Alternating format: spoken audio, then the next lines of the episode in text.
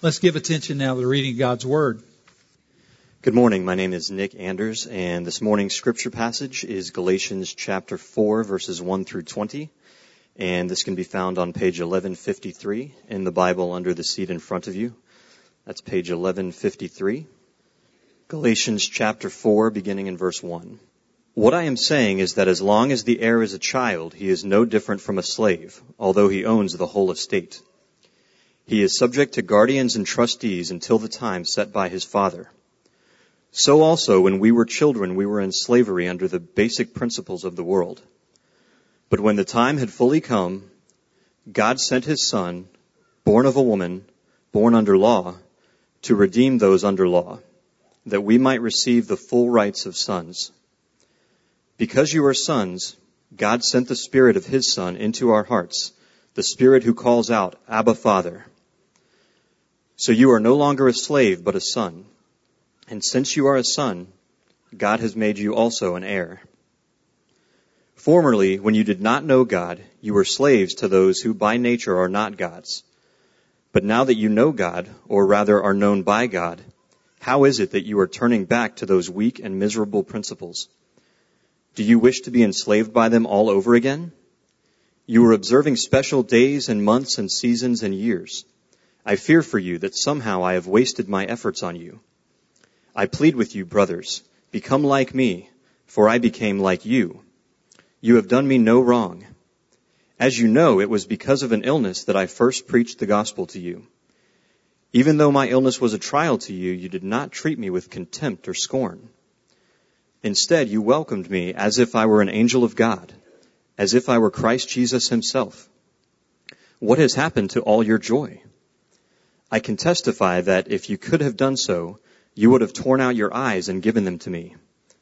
Have I now become your enemy by telling you the truth? Those people are zealous to win you over, but for no good. What they want is to alienate you from us, so that you may be zealous for them. It is fine to be zealous, provided the purpose is good, and to be so always and not just when I am with you. My dear children, for whom I am again in the pains of childbirth until Christ is formed in you, how I wish I could be with you now and change my tone, because I am perplexed about you. The word of the Lord. Thank you, Nick. Well, let's remind ourselves of why the apostle Paul wrote the letter to the Galatians.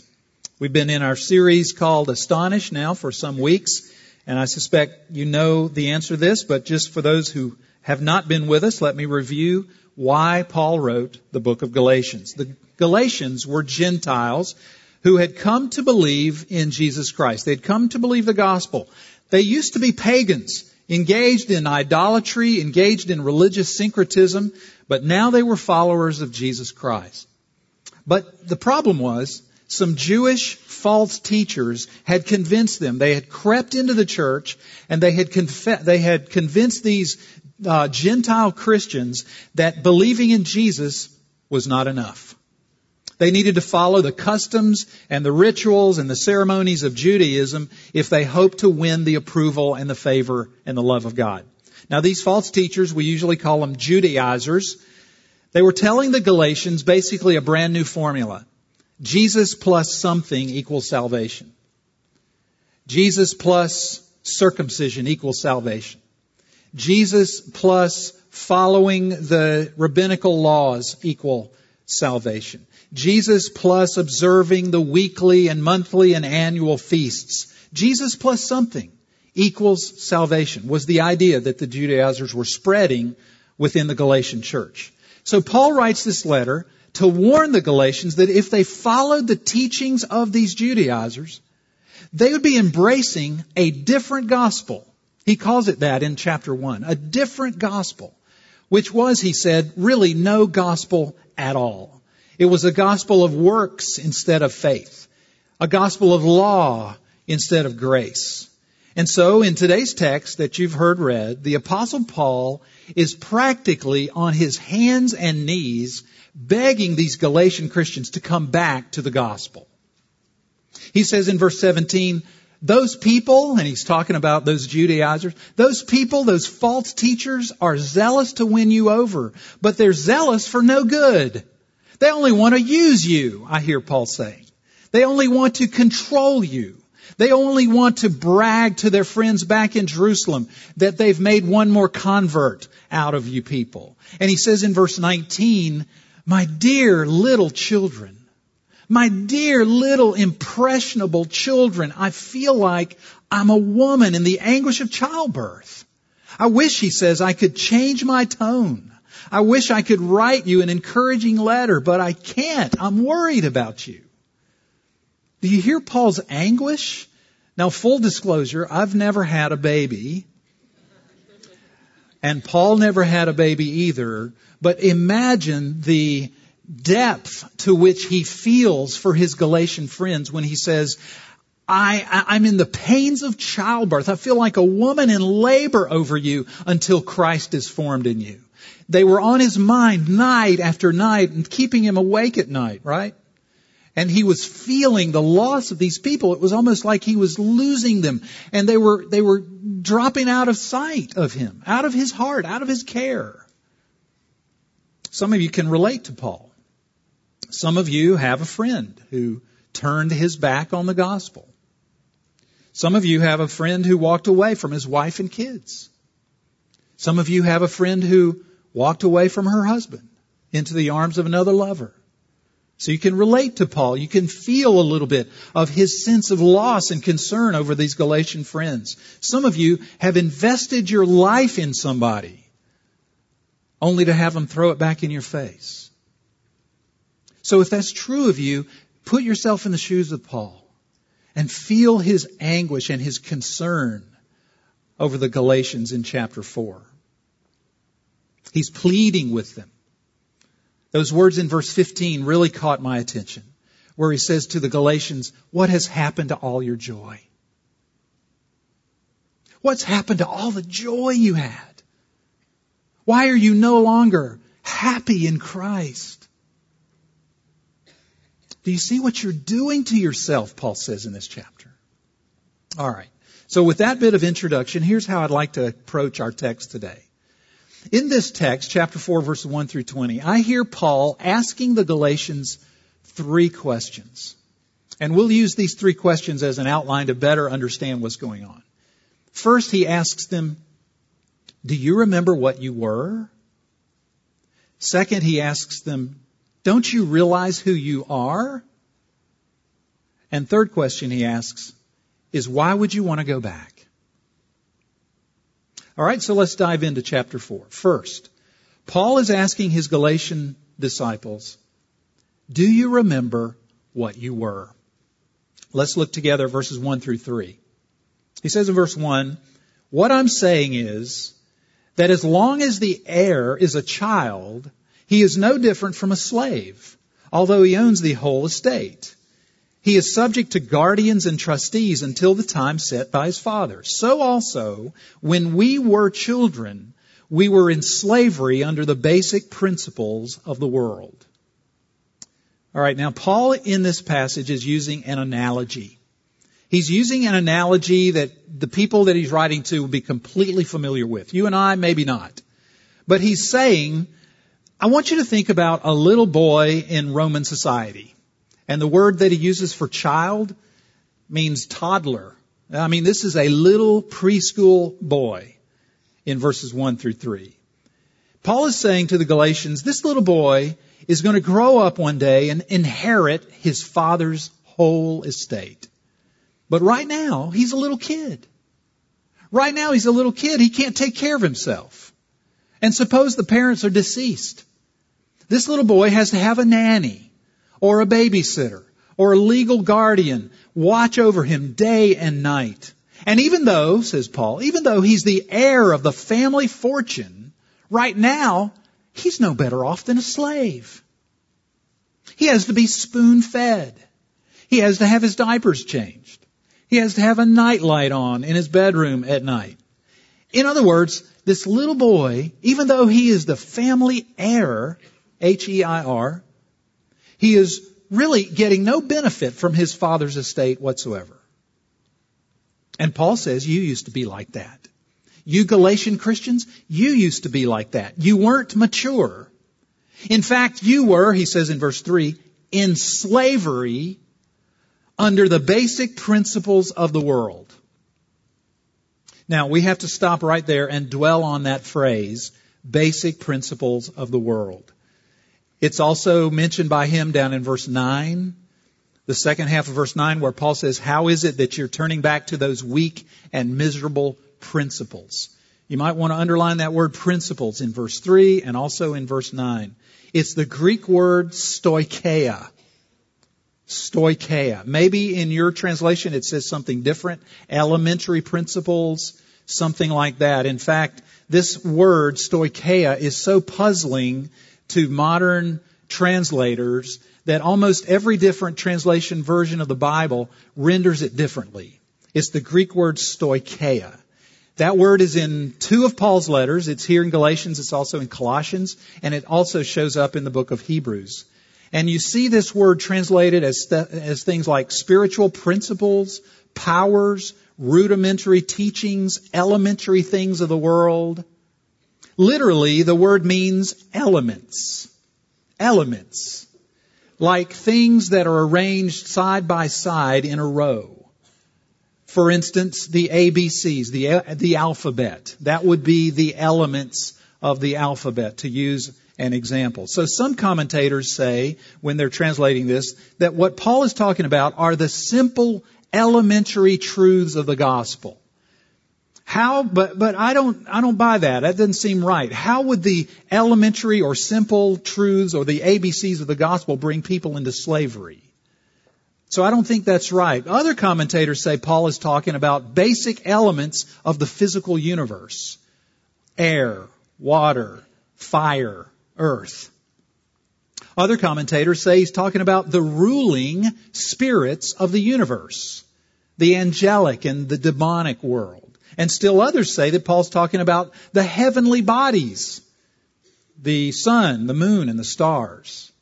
Well, the more I thought about it, the more I think all of them have a little angle on the truth. All of those things are right to a certain degree. So let me explain what I see Paul is talking about in verse 3 when he talks about them being in slavery under the basic principles of the world. And one of Tim Keller's sermons that I listened to a long time ago helped me with this quite a lot. Let's remember who these Gentile, these uh, Galatians were. They were Gentiles for the most part. They were saved out of paganism, out of the paganism of the Greco-Roman world. And in the Roman culture of Paul's day, pagans believed that behind every element, there's that word, behind every element in the universe was a God. A little g God. You know, there was a sun god. There was an ocean god. There was a moon god. There was an agriculture god. There was a water god. There was a god of the sea, a god of the stars, etc. There was the god of partying, Bacchus. There was the god of war, Ares. There was Aphrodite, the goddess of love and beauty and pleasure. You've heard some of these names. Well, this was the Roman world. This was paganism back in Paul's time. Every person had their own god. And they would pray to this God. And they would sacrifice to this God. And they would do this God's bidding and they would, uh, you know, they would they would follow after this God, whatever the God expected of these people to do in order to earn their favor. Well, these were the stoicheia. These were the spirits behind every basic element or created thing in the universe that people back in that day worshiped. And it's that, that's what Paul, that's what Paul is talking about in verse 8 where here's a big clue that we're on the right track. Because in verse 8 he says, Formerly, when you did not know God, you were slaves to those who by nature are not gods. You see that? So he's talking about these spirits behind the elementary things of the world that people back in that culture would put their trust in. So you see that Paul's words to these Galatians could not be more relevant for today, right? He's saying, uh, anything in the universe, whether it's, you name it, whether it's money or children, family, house, sex, your business, having fun, going to the beach, making good grades, um, having a boyfriend, having a girlfriend, all of those things, anything can be an object of worship. Anything can be the basis of your hope. Anything can be the basis of your religion. In other words, anything can be an idol. And Paul is saying there in verse 8 to these Gentile Christians who had been saved out of idolatry, out of paganism, he's saying this. When you used to worship your idol, whatever it was, your little g God, you were enslaved to that spirit. You treated it like a God, but like he says in verse 8, it's not a God. It's not capable of giving you what you want from it. It's not capable of delivering on your hopes. As verse 9 says, it's weak and it's miserable. In other words, it's powerless and it's poor. It's weak and it's worthless. Every one of these stoicheia are weak and worthless. They cannot deliver on their promises. Make it a little more personal. Take me, for example there was a stoicheia in my life before I became a Christian. God saved me, and one of the idols from which He saved me was music. Now, music is a good thing. It's a beautiful thing, just like all those other things that I listed are good things. But what idolatry means is it's taking a good thing and making it an ultimate thing. And so I turned music into an ultimate thing. I looked to music to validate me. It was, for all intents and purposes, my religion. I used to write songs. This is back in my college days. I used to write songs. I used to perform in coffee houses at my university. And I got so much affection and so much attention from performing in these coffee houses that I had to do them. Now, you didn't know that if you knew me then, but inside me, I was jealous. I was angry when I wasn't invited to perform in these coffee houses. When other people were invited to perform, I was madly, insanely jealous of them. And I had to be the best. I was a perfectionist when it came to my music. And when I wasn't the best, I was very, very angry. When I wasn't asked to perform, I was very, very depressed. And as I said, jealous of other students that got attention for their music. And I relished I rested in all of the accolades and all of the attention that music brought to me. Do you, do you see what, do you see how idolatry works? That was idolatry for me. I was driven by it. An idol, you see, is anything at all, even good things like music, that you put in the place of the one true God. It's an, an idol is anything you look to in your heart for validation.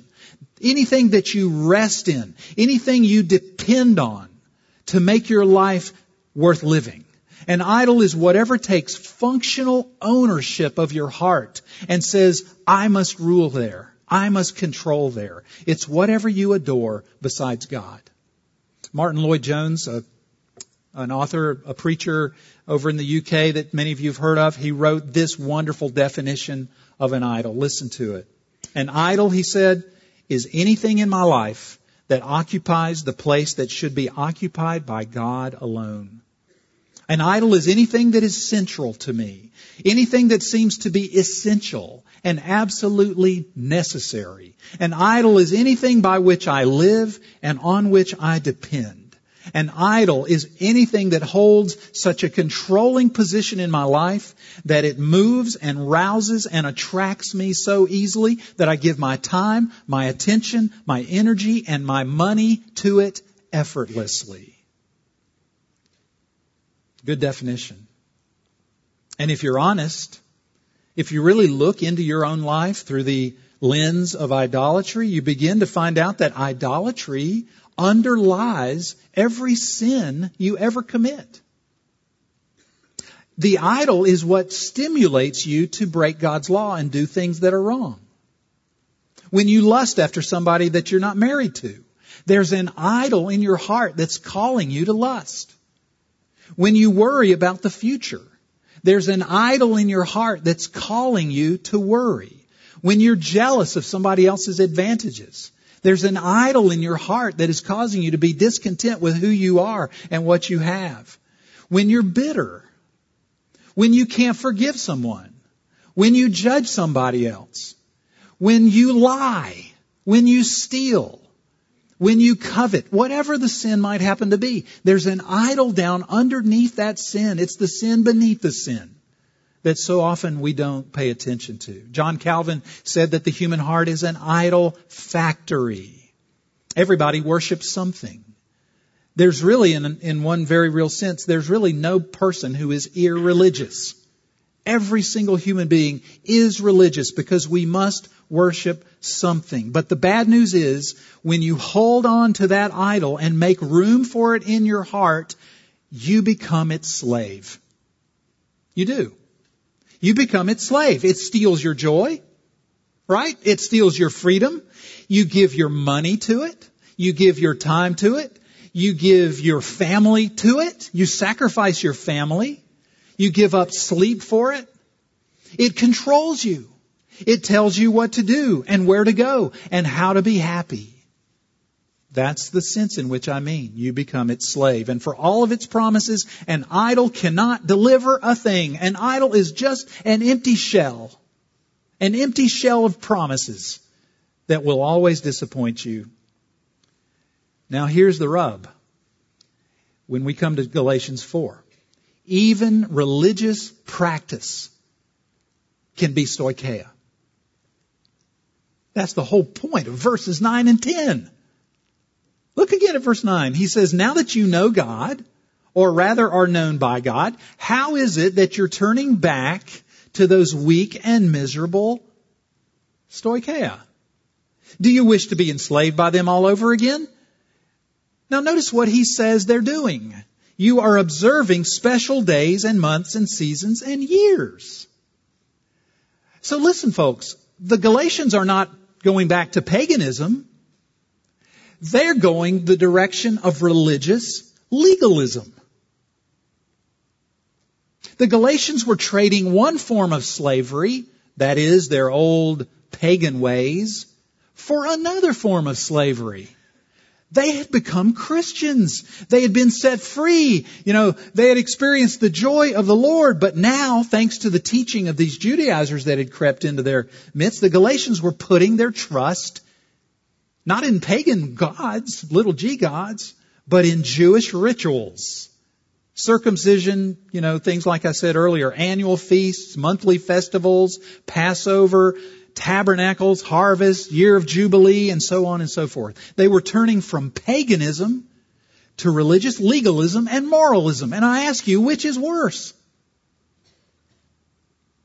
Religious moralism and legalism is really worse than paganism because you think you've got God on your side. Think of the parable of the prodigal son. What do you have in the parable of the prodigal son? You have a pagan, the younger brother, and you have a re- religious legalist, the older brother. And both did not run to the father until finally the younger brother came to his senses. Both were running away from the father. But the religion, the older brother really had it worse because he thought he was right. He was so locked into being right that that was really worse. And he was the one who never came back to the father like the younger brother did. So Paul, Paul sees their, Paul sees what they're doing. And he says there in this book, dear Galatians, don't you remember? Don't you remember slaves were what you were? Slaves were what you were. Have you totally forgotten the gospel of grace? He says in chapter 4, I fear that all my efforts have been a waste. So the first question that Paul asks the Galatians is, do you remember who you were? But he doesn't stop there. He goes on to ask a second question. Don't you realize who you are? And here's where things really get good in Galatians 4. Don't you realize who you are? Look with me at verses 4 through 7. He says to the Galatians, But when the time had fully come, God sent his Son, born of a woman, born under law, to redeem those under law, that we might receive the full rights of sons.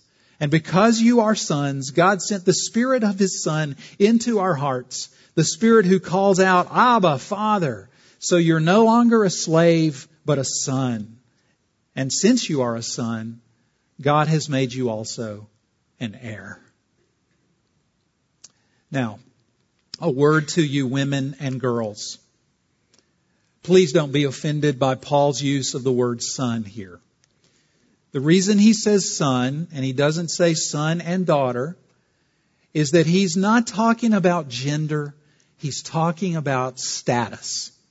And everything that he says about a son applies just as much to believing women and believing girls as it does to believing men and believing boys. He's talking about status. You see, according to Roman law, a father could adopt an orphaned young man. A father could even adopt an adult. A father could even adopt a slave. And that person would become legally a whole new person. Adoption would give this person a whole new set of the rights and the privileges and the responsibilities of the new family, just as though he were born into that family as a natural born son. Listen to this. All of his debts would be canceled when he was adopted. Any criminal charges that were against him would suddenly be dropped when he was adopted. And this adopted person would become an heir of the father and he could never be disinherited. And Paul is using that custom of adoption in the Roman world as a way of explaining who you are as God's child. You have the status of a fully mature son in the family of God. You've been removed out of the kingdom of darkness and welcomed into God's household. You've become a whole new person. God has given you a new heart with a new identity and all the rights and privileges and responsibilities that go along with the sons of God. Think about that. All charges against your record have been dropped because of the doctrine of adoption. All debts that you owe God, the debt of your sin, has been canceled because of the blood of Jesus. Um, God is uh, n- no longer just your lawgiver. He is no longer just your judge. He is now your father. You're his child. You've been adopted. I went through uh, a, a number of scriptures that bring out what adoption means, and I came up with a list of ten things. I want you to see this list. I will put this on the on my blog on the church website so you don't have to feel like you have to write all this down. But here's a list of 10 things that the Bible teaches that adoption means. And there are many more than this, but here's 10. First, adoption means that God wanted you to be his child. Do you get that? Because when someone adopts somebody, it's not because they have to, it's because they want to. God adopted you because he wanted you, you specifically to be in his family. Secondly, adoption means that God will never let you go. He's protecting you and he's providing you for you all the time, even when you don't see it. And he'll be sure to get you home one day. Third, it means that you have continual access to God. You can call God by the most intimate term known to man. Abba. Abba, Aramaic for daddy. It's what little kids would call to their fathers. You can call God daddy if you want to. You can know him that intimately. Number four, it means that God has made you brand new. You're a new person. Number five, it means that God's attitude toward you is always one of love, even when you fail. Number five, uh, rather number six, it means that God, that Jesus is your elder brother. Think of that. Number seven, it means that you'll be disciplined in love when you go astray. And that's a good thing. Number eight, it means that you're a member of the household of faith, along with all of your brothers and sisters who also trust in Christ. Number nine, it means that you have a glorious inheritance awaiting you. And finally, it means that you have a great incentive, great motivation to want to be like God and to share His love with other people. See, when you really believe that God is your father and that you're secure in his love and you've been adopted into his family, it gives you such joy that you can't help but share that with other people. It just bleeds out of you. Now this list of 10 things we could add to it as well is what motivated the great theologian John Murray to write one time that adoption is the apex of redemptive grace and privilege. In other words, it's not old Milwaukee, it's adoption that we can say it doesn't get any better than this. It doesn't get any better than adoption. Adoption is the climax of our grace that we have in Christ. It doesn't get any better than that. Now you might be asking, particularly if you're not a Christian this morning, if you're, if you're new to the Christian faith, how in the world can this be possible? How can it be that someone who was once a slave to sin and idolatry can become an adopted son or daughter of God? Well, it's because of verse 4. It's because of verse 4. When the time had fully come, God sent his son to redeem you, to purchase you, in other words, out of your sin and out of your misery and bring you into the family of God. See, friends, Jesus lived the perfect life that you and I are required to live by the law.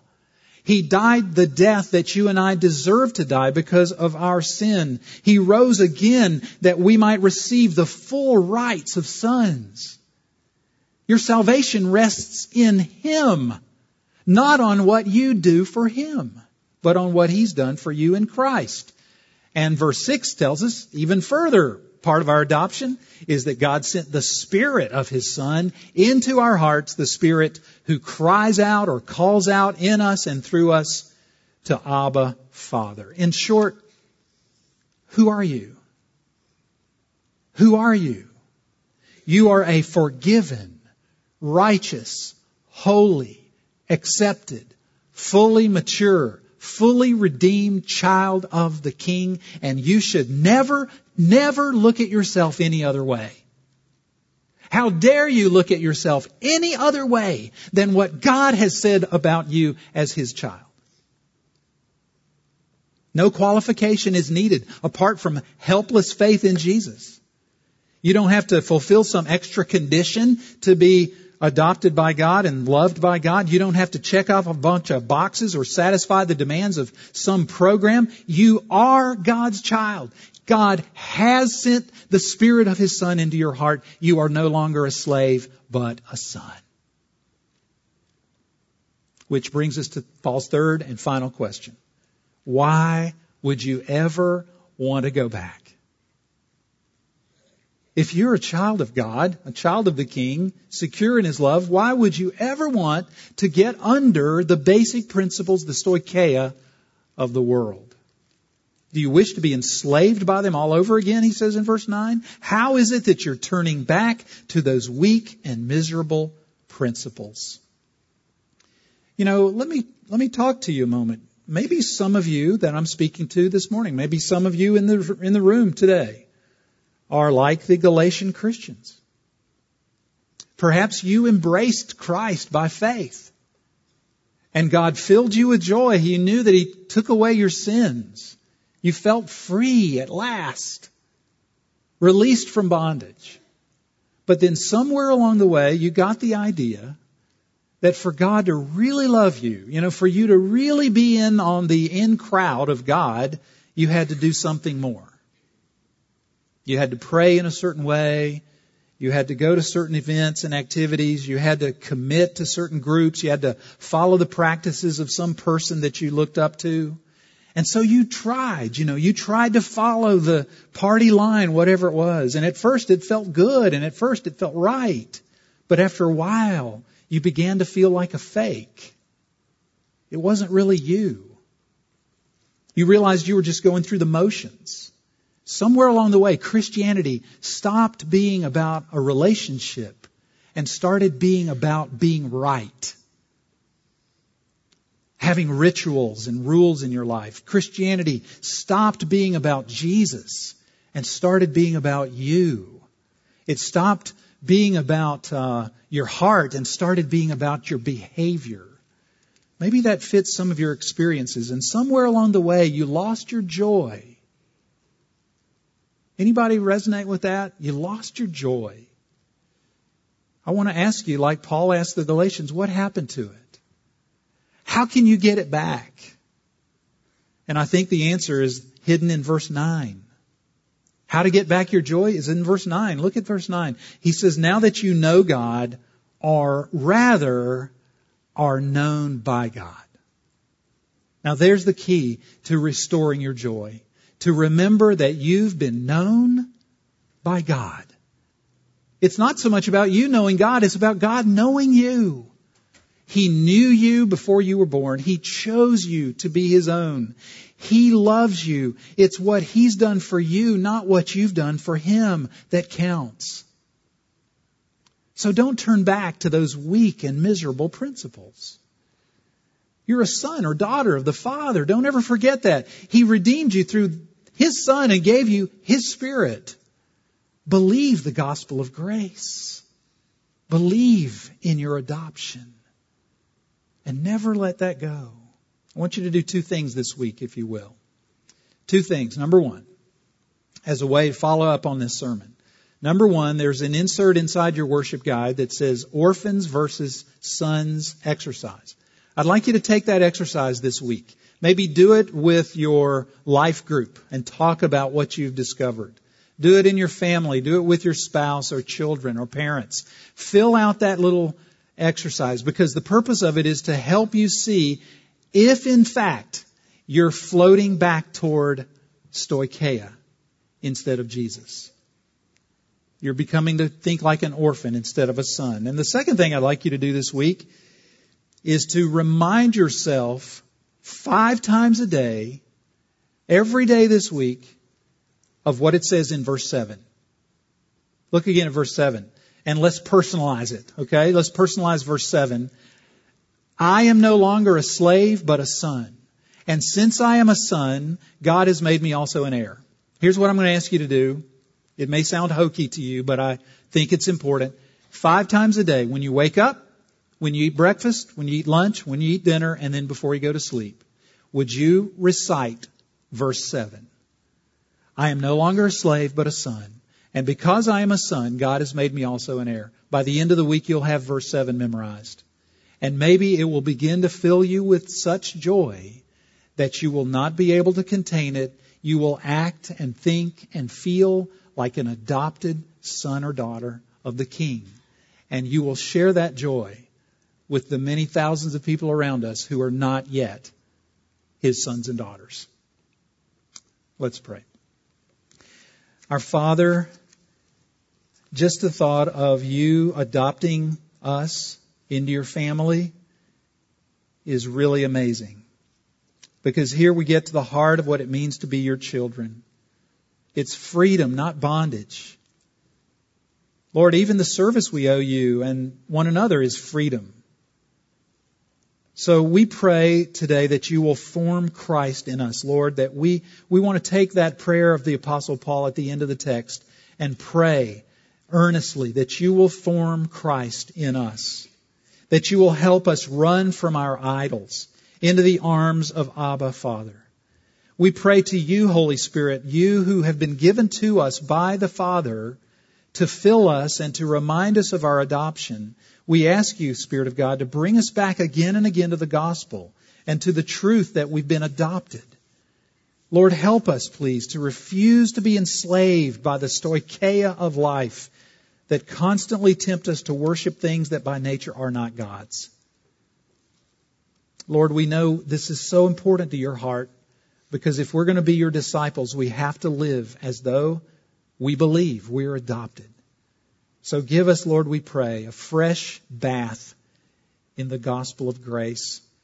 And may your word take root deeply in our hearts and turn us away from weak and miserable principles to the gospel of Jesus. And we pray this in his name and for his sake. Amen.